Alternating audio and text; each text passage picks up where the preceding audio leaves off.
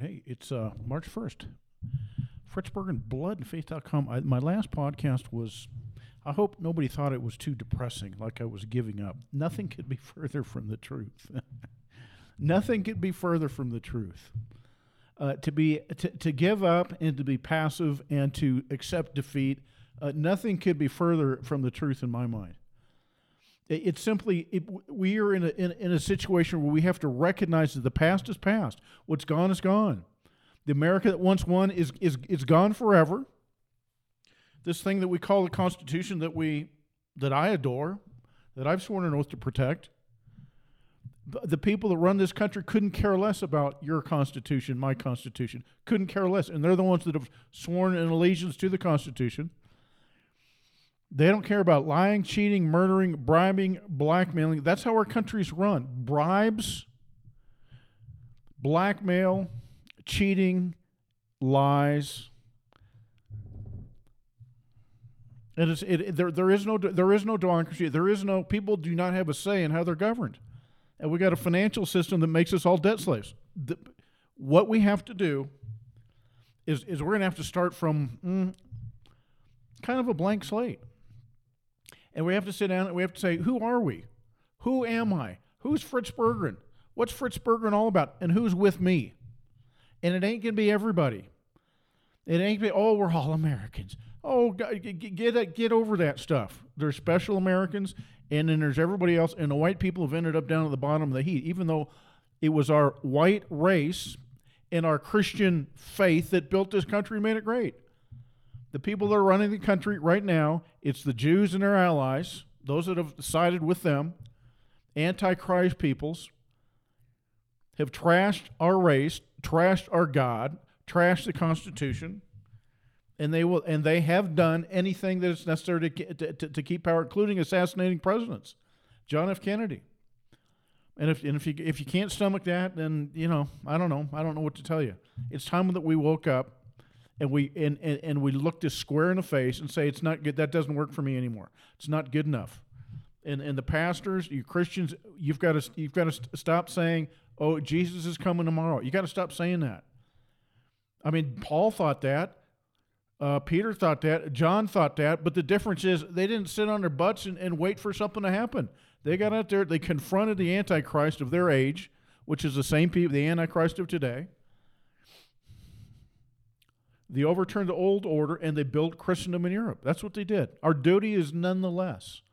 And we owe it to our God, we owe it to our ancestors, we owe it to our children and our great grandchildren. And if we don't build a Christian civilization where us and our offspring live, they're going to be slaves to Satan, and their, their lives are going to be destroyed.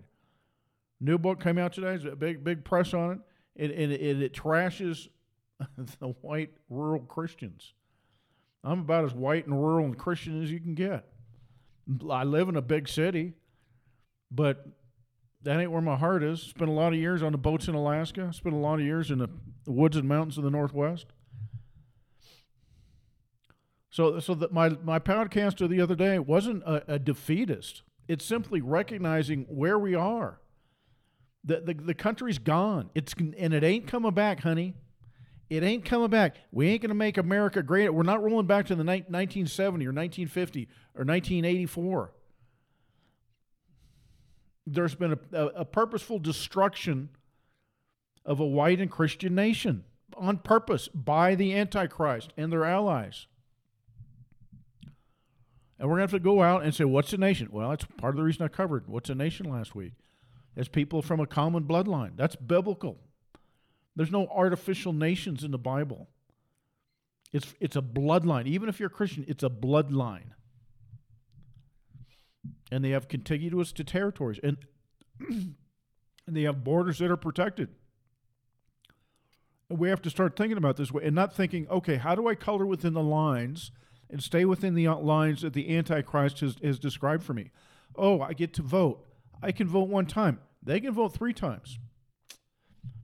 Um, I have to accept their their you know when they win, but they don't have to accept when when uh, a, a, Christian wins. Uh, in fact, they can throw them in jail or try to throw them in jail, even if they're not a Christian, just because they have different values. We don't get that option. And so that's why I'm saying we have to be able to think, uh, n- not coloring within the lines that they have described for us, because they don't color within the lines. They don't abide by the law. They don't abide by the Constitution of the United States. They don't do any of that stuff. It- what do you want? What What's a nation? What do you want a nation? I, you know, bloodandfaith.com. Uh, Christian ethno nations. God designed nations to be based on a race or ethnic group of common ancestors, and He said they got they got to have their own common uh, uh, uh, borders that are defensible. They can't that's that people are willing to defend. That's all been destroyed on purpose in the white and Christian nations.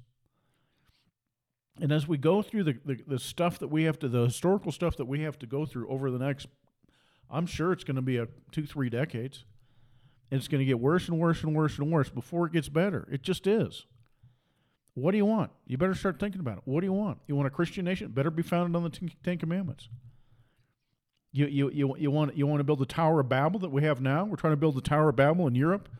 All, the, the, the formerly white Christian nations, we're, gonna, we're trying to flood them with Africans and Muslims and, and, and God knows who. As long as they're not white and not, long as they're not Christian, they're being let in. It's insanity. You, you're going to build a new Babel and have, and uh, you're going to build a, a new Persian Empire and have the Jews ruled over it. Book of Esther. No, we're going to have to return to our kin, return to our blood, and return to our faith. It, it's for me, it's obvious, but it's it's hard for people to wrap their heads around that because, oh my God, you're racist. You're a white nationalist. You're a you're a Christian nationalist. You're you know it's like a, you're Adolf Hitler. and and we have to accept these things in our own minds and not be afraid of what the enemy calls us. That's one of the biggest things that that that Jesus Christ warned. Hey, look, if they called me Beelzebul, how much more you guys? Stop being afraid of what they call you, and get out of their little mental the morality chains that they've they've put upon you. You don't need to live under their morality chains. You don't, and we're gonna have to break free of that oh, well, you can do anything you want. You just can't be racist, sexist, homophobic, transphobic, queerphobic, intolerant, divisive, or anti-Semitic, or, or full of hate speech, or white, or straight. we have to rebel. The rebellion has to begin between our ears. It has to come out of our mouth. And, and then we're going to have to unify and say, who are we? Uh, and, and we're going to start. We're going to start fresh. We're going to build a Christian society it's going to be based on the Ten Commandments. And no, not everybody's welcome. Not everybody's welcome. All right, it's going to be short tonight. That's it. Fritz Berggren, bloodandfaith.com.